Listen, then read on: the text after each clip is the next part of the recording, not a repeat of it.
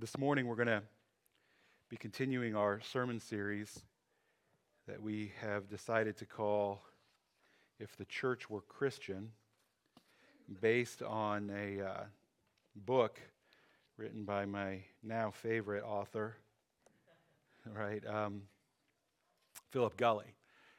And uh, by the way, uh, it was neat seeing all the kids this morning in their costumes. And, and Marvin comes in this morning and goes, I love your costume. and I said, uh, Well, actually, I'm dressed this morning like my favorite um, fictional character, Sam Gardner, who is uh, the pastor of Harmony Friends in Harmony, Indiana, who is uh, a book written by Philip Gulley, loosely based on Philip Gulley. So there you go.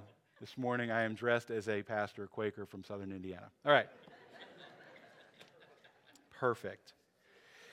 So, okay. Uh, our sermon series this morning is, um, yeah,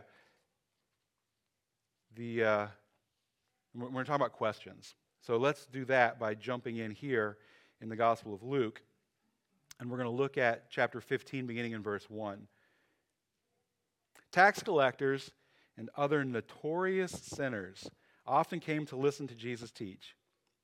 This made the Pharisees and teachers of religious law complain that he was associating with such sinful people, even eating with them. So Jesus told them this story. If a man has a hundred sheep and one of them gets lost, what will he do?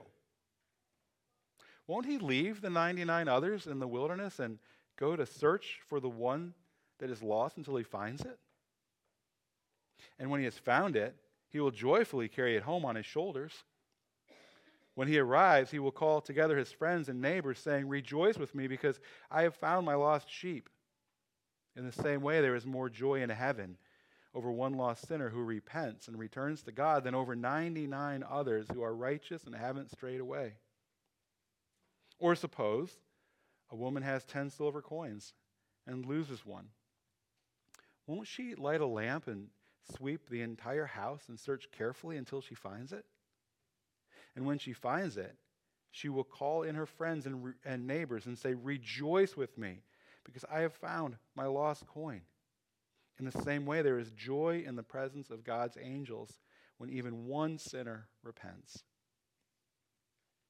May we be blessed this morning by the reading and the hearing of these words of Scripture. Let's pray. Good morning, Lord.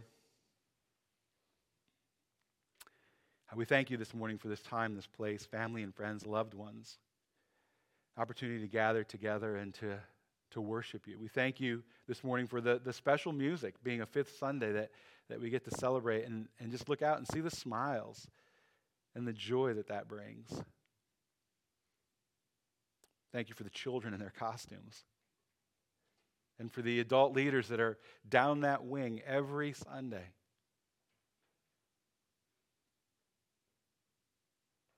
I think this morning it's, it'd be good for us to remember to not take them for granted. That there are people here at this church that are willing to love our children as if they were their own.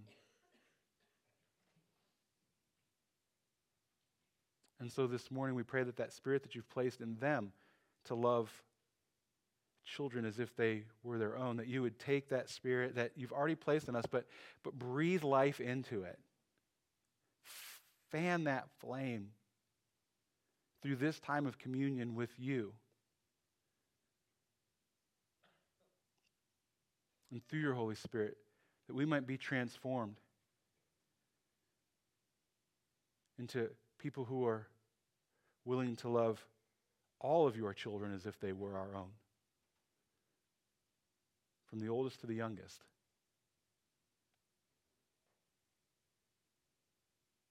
I pray this morning for a clarity of thought. There's so much running through my head right now. I need you to order the words. And I pray that you might hide me behind your cross. So that what we experience here today is you, your grace, your mercy, your joy, your love, your kindness, your compassion, your justice, and your righteousness. We pray all these things in your most holy and precious name. Amen. So this week I had the opportunity to listen to Jaron's sermon from last week, and I loved the story that he shared about the, uh, the person who was questioning their faith. Do you remember that? Do you remember that story? And he talked about how they met. Uh, he met with a, I believe it was on a plane, right? That. Okay. That they, I, in my mind, I was thinking that they were on an airplane together. But anyway, they, they met, and it was with a pastor, and uh, and and rather than just sort of allowing that person the space, the pastor said, "Well, this is you, you, need to know my job. I feel like my job is to convert you. Do you remember that? Oh, yeah. And and I've been thinking a lot about that, that kind of answer that we want to give. I have my phone for a reason. It's not. I'm expecting a call. I've got something on here. Um, so, um, I, I've been I've been thinking about questions a lot lately, and um, and I, I truly believe that if we were if we were Christian, we would we would actually be a lot more comfortable with questions than we are. In fact, I think that we would be much uh, more eager to ask questions than to provide answers. Now, many of us in the church today, we prefer the comfort of certainty over, over the growing pains that invariably accompany spiritual transformation. In fact, and this is where this is what I'm like been thinking about. We're often going to get angry when someone disagrees with our beliefs or when someone questions what we believe. And have you ever wondered why that is? Like, why the anger? And I've been thinking about that, right? And the reason I the reason I started out by talking about this idea of preferring the comfort of certainty over the growing pains that invariably accompany spiritual transformation is because I was thinking about this quote that I pulled up on my phone because I did not include it in my notes because my notes were done, but my sermon wasn't. this is Oliver Wendell Holmes Jr. A mind that is stretched by a new experience can never go back to its old dimensions. Right? And, and so, what we do is because we're very comfortable with what we currently believe, we don't want to be stretched. Because if we're stretched, it's uncomfortable. It creates discomfort. And so we prefer comfort over the possibility of spiritual growth. So I recently heard a story about a man whose wife had passed away. He was angry with God and began asking questions. You've, I'm sure if you've lived long enough, you have experienced that, you, like you've met that person, or you have been that person. You, you experience some kind of great loss in your life, and it, of course, it's going to cause you to question. I remember when my, my niece died at six years old, and my stepbrother told me, Jeff, I, I'm not sure even what I believe anymore. I'm so angry with God. And I was like, You better be. Like, if you're not, I would be worried about you. Right? And, and so he's angry and, and he's surrounded by his church, and all he gets in return with, with his questions and his, and his anger are empty platitudes. And he becomes so angry and he becomes so upset that he finally left his church. And one of his friends, he asked him, and, he didn't do it in a judgmental way. He just simply asked him a question. He said, Why are you so angry? And the man actually gave it some thought. Like he didn't just, you know, shoot back. He said, I guess I'm mostly angry at myself because I used to say those very same things. I'm angry that I never gave these things much thought and mad that the church never asked me to. They gave me easy answers, which I accepted without thinking. And now that I need to make sense of God and suffering, I don't even know where to start.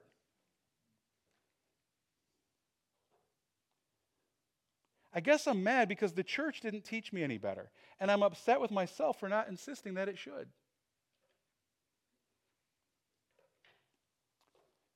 For too long, the church has held itself up as the expert on spiritual matters. We're quick to supply answers, but not altogether comfortable with questions or doubt.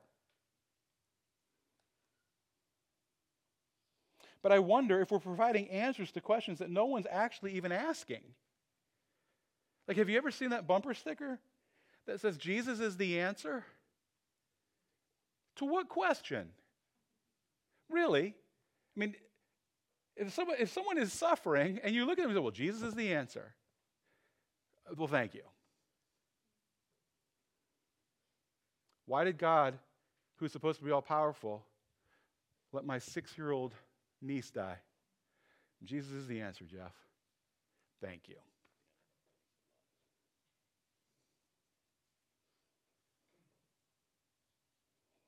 In my experience, though, and here's the thing I, I, want us to hear. In my experience, I only ask questions of those who I believe may actually have the answers. If I don't think you can answer my question, I'm not asking you. I'm asking questions of people I believe have the answers. And so if I'm asking God questions, it's, believe, it's because I believe God has the answers. If I am asking a fellow believer a question, it's because I think you may actually have insight for me. Why would we find that so offensive? We should be honored.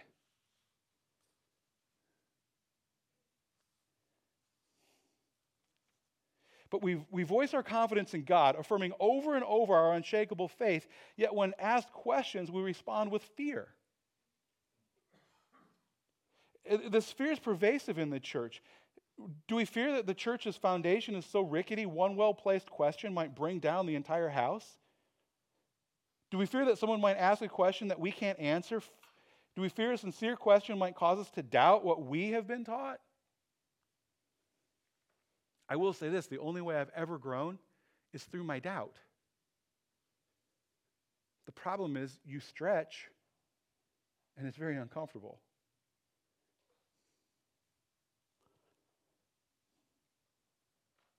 And I think we also confuse doubt with disbelief. Doubt and faith actually go hand in hand. It's certainty that stands in stark contrast to faith. You don't need faith if you're certain. Not doubt. Doubt's not the problem. Certainty is. It's been, it's been suggested that our reluctance to entertain questions has something to do with power. Right? And, and like, as I've been reading about this, I'm like, what seems to be the thing? I've, I've read some people that are like, go all the way back. And they're like, well, it's because of the power of those in charge, and they don't want to relinquish their power, so don't question them. And I guess there's some truth to that. But, but I wonder if maybe it's specifically fear of losing the power. It's, it's the fear that's at the core of it, right?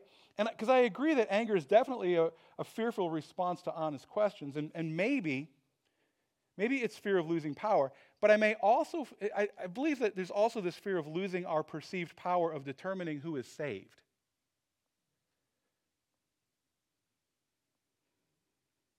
That's the real crux of the matter. I'm afraid that questions will begin to shake my holding of power to determine who is in and who is out. And in the process, what happens is I begin to fear losing my own salvation. Right? So, like, if, all right, this isn't in my notes, but I got time. I know Jaron was really good last week and got you out really quick. but I'm back. All right, so, all right. So, so here's the thing, right? In 325 AD, CE, whatever you want to call it, Constantine pulls together the top, the, the, the top theologians, the leaders of the church across the Roman Empire. He pulls them together, right? In, in, and he says, You all get into this room in, in Nicaea, and you cannot leave until you tell me what it is you actually all believe, because I can't figure it out. Because you guys over here, you talk about this, you over here, you're talking about that, you're over here talking about that. You're saying this is the most important thing, you're saying that's the most important thing. You don't know what's the most important thing. The one thing that you're all doing is you're talking about this guy, Jesus of Nazareth. So get together and tell me what it is you believe. And you cannot come out of this room until you do it. So they get together and they say, okay, this is what we believe. And I, and I can't help but imagine that it goes like this. Well, what do you guys believe over there? Well, we, we believe it's really important that, you know, we call God the Father. Oh, we're all good with that. Yeah, okay, okay. So, Father. We believe in God the Father. Is he Almighty? Sure. Almighty. Was he the creator? Yep. Creator of everything. We'll just put heaven and earth. Okay, heaven and earth. I believe in God the Father Almighty, creator of heaven and earth and in Jesus Christ, his only Son, our Lord. And I know I'm switching creeds on you, but just follow me. right? And they're like, yeah, no, absolutely. That's what's got us all in this room. We believe in Jesus Christ. But what did you say about his only son? What? Yeah, well, this is what we believe. Well, but aren't we all God's children? Well, yeah, but but this one's begotten. Well, what is it? What? Okay, fine. But if you're going to put that in there, you also need to include this one. Okay, fine. We'll include that one from you, and we'll include this one from us. And then after they've done that, because Constantine's not letting them leave, right? Then they say, okay, all right, good. Here's what we believe. Okay, great. Then, about 100 and, 150 years later, we see the first formation of the canon. What we believe comes before the formation of our scriptures that we call the New Testament. So what happened is at some point along the lines, Christianity went from about went from following a person to adhering to a certain set of beliefs. So then what happens? Are you following my logic here? Hold on. So then what happens is at some point over the over the centuries, it, it, it gets to the point where the only thing that matters, as far as my salvation is concerned, is what I believe, not what I do. Right? And so if my salvation is completely connected to what I believe, then what do I have to defend? My beliefs. Because if I'm wrong about one of those things, what else might I be wrong about? And my salvation is completely, I'm unsure. I'm no longer certain about my salvation. Well, wait a second. Didn't we already say certainty? Certainty is actually the opposite of faith. Faith is about trusting in the person of Jesus. Certainty is about trusting in my set of beliefs. So do not question my beliefs because if I'm wrong about that, what else am I wrong about? My salvation is in jeopardy and I am fill in the blank.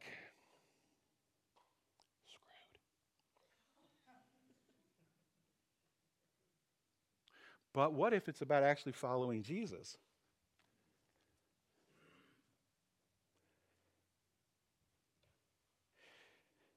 So Jesus confronted this attitude of religious superiority prevalent in his day. Right? And, and that's what he's doing in these two parables. Like we, we go back and we're like, okay, the parable is about everyone being important. Yes and no.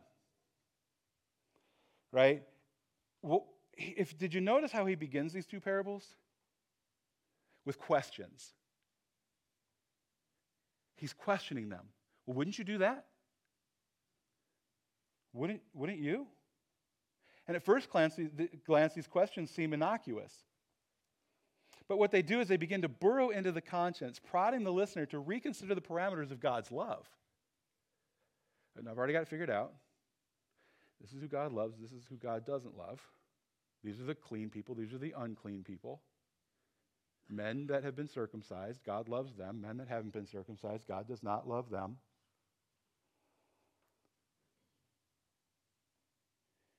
And, and, and, Jesus begins to confront this by saying, well, wait a second.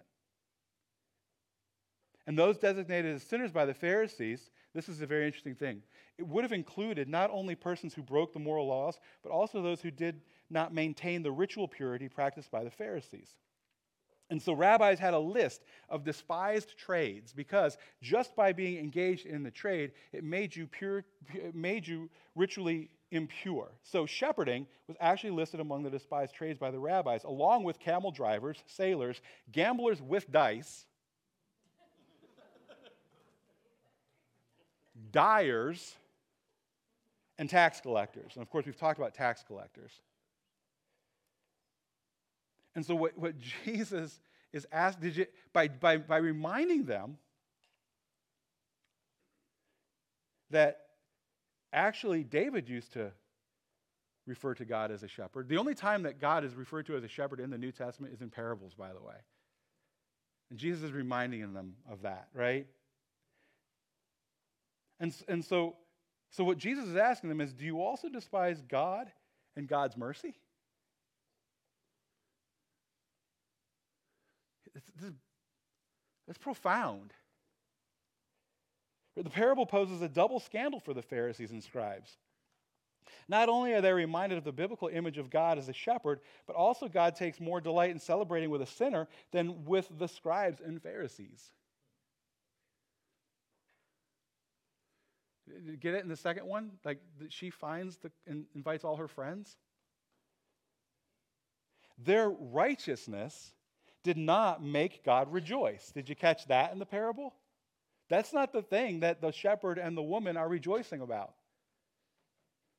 The shepherd doesn't say, whew, well, at least these 99 are still here. Praise them. The celebration of the coming of the kingdom was taking place in Jesus' table fellowship with the outcasts, with the sinners. But because their righteousness had become a barrier separating them from the outcasts, the Pharisees were missing out. They stood in their self righteousness and judged the celebration with Jesus. But by God, at least they were right.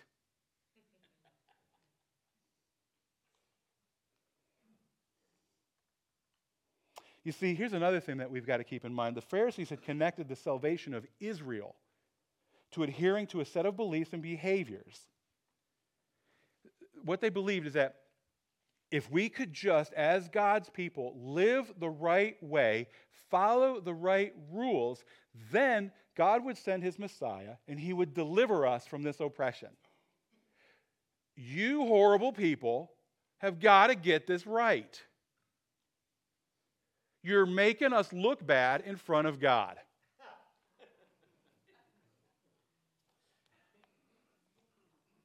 We chuckle, but I wonder if there are not people in the church today who look at the rest of us and say to themselves, oh, they're making us look bad in front of God. How dare they accept those people? They're ruining my reputation.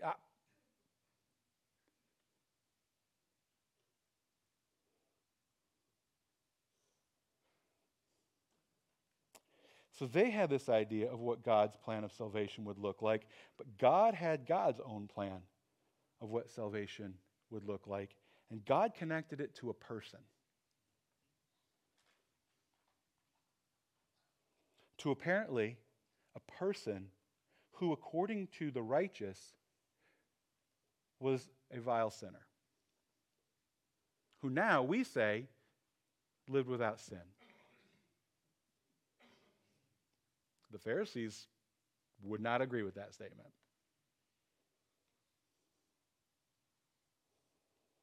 Right? So this isn't just about whether or not it's okay to eat with sinners. This was about the possibility of salvation for the Pharisees. The emphasis on these parables is the joy of recovery, not the need for repentance. Right?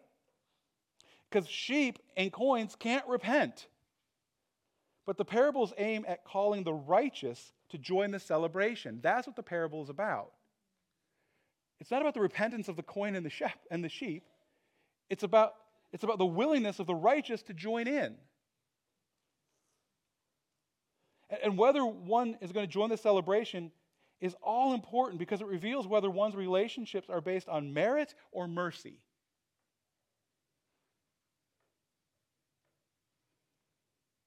Whether or not we accept people into the celebration says a lot about us.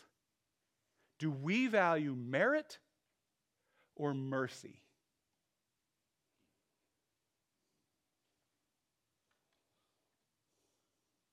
Those who find God's mercy offensive can't celebrate.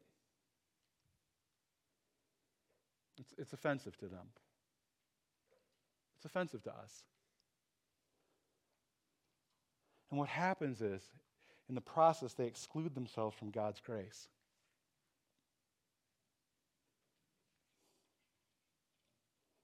The questions posed by Jesus represented the Pharisees, they presented the Pharisees with an opportunity to grow in their relationship with God. And we seem so afraid of it. We seem so afraid of questions. I got this email, and I've gotten permission to share it. It doesn't mean I'm going to tell you who it's from. But I got this email this week. I wanted to take a moment to let you know that I have tuned in to a few of your services via podcast. And they have been very healing to me. By the way, I, I want to pause there for a second and say this. This person had been um, and they're going to say this for just a couple weeks now. We didn't have our podcast, by the way, on our website until just a couple weeks ago. Just before this person looked for the podcast, like looked to listen, is when we put it on. Yeah, so just let that rest with you for a moment. Okay, so continue. I grew up in the Christian Congregational Church. My mom's foster father was the pastor. He died when I was 16, and it had been a long and hard journey since then, trying to find a church family. I struggle with the contemporary big church because it's just too far away from what I've known and loved. But sadly, my experience with the more traditional church has also been unsuccessful, particularly here. I moved from Colorado a couple years ago, and every church I've attended makes me feel further from God than I was before I stepped in. For the weary, me, sometimes we need to hear less about all the bad we're doing and what we ought to be doing instead, and more about the freedom that comes through your walk with Jesus. I recently, I recently went to a Bible study for parents, and the topic of discussion was denouncing the LGBTQ plus community as God has called us to hate evil, and I am complacent if I don't. So, through my weariness, I went to church just to be told I was wrong and bad if my values did not align, when really I just needed to hear that there is guidance and peace through the Holy Spirit pertaining to marriage and parenthood. Who am I to decide which message is to be heard and when? But for a Bible study for parents, I couldn't help leaving there thinking, what a wasted opportunity to grow in faith. It's been nearly two months since then, and I've been looking at churches' mission statements and listening to services of the few churches who have them available. For a while there, I thought I was actively trying to find something to dislike, to excuse the absence of church and relationship with the Father. But then I found your church. It seems simple to preach about things you know your audience is agreeable with. It takes a special gift given by God to speak the word truthfully in a way that will encourage the antagonist. I haven't had the heart to make it in physically, but in my research, your congregation has been meaningful. I hope to make it in soon. In the meantime, I felt called to tell you that I believe all believers, particularly in your case, have the opportunity to help bring folks closer to or further from God. Though I've not yet met you in person, know that you making your services virtually available through uh, available brought me to a place of worship when I so desperately needed it. I recently spoke with my aunt about my grievances in finding a church and told her that I've been so desperate lately. I got on my knees and out loud asked God, please tell me what to do, and I'll do it. And she said, just be sure to listen when he tells you. The next day, I listened to one of your services. I once asked my grandpa, What's next Sunday's service going to cover? And he said, I don't know. God hasn't told me yet. Your services strike me as a man listening to God, not a man with an agenda or performance to put on. Thank you for allowing this space to express this, and may you find joy in the work you've done, bringing the weary closer to the Holy Spirit. I had an opportunity then to visit with this person. And through the conversation, we, we began talking about questions. And they wanted to know how do you deal with it when you find yourself not believing something you're reading in the Bible, but everyone around you tells you you're going to go to hell if you don't believe it. Another one of my friends looked at this person and said, First, we just want to acknowledge it's a lonely place, especially when it's your family. We're not called to create lonely places. When people come to the church and they come with questions, it's because they believe we actually might have some answers. And, and rather to be quick to offer them answers that aren't actually answering their questions, maybe we need to be comfortable just sitting with the questions for a while. Maybe there are questions that we actually need to hear ourselves. So that through those questions that someone else has had placed in their heart by, I would argue, God, maybe what's really happening is we're being given the opportunity to grow. Maybe it's time, if we're Christian, to embrace questions rather than feel the need to give quick answers. Amen.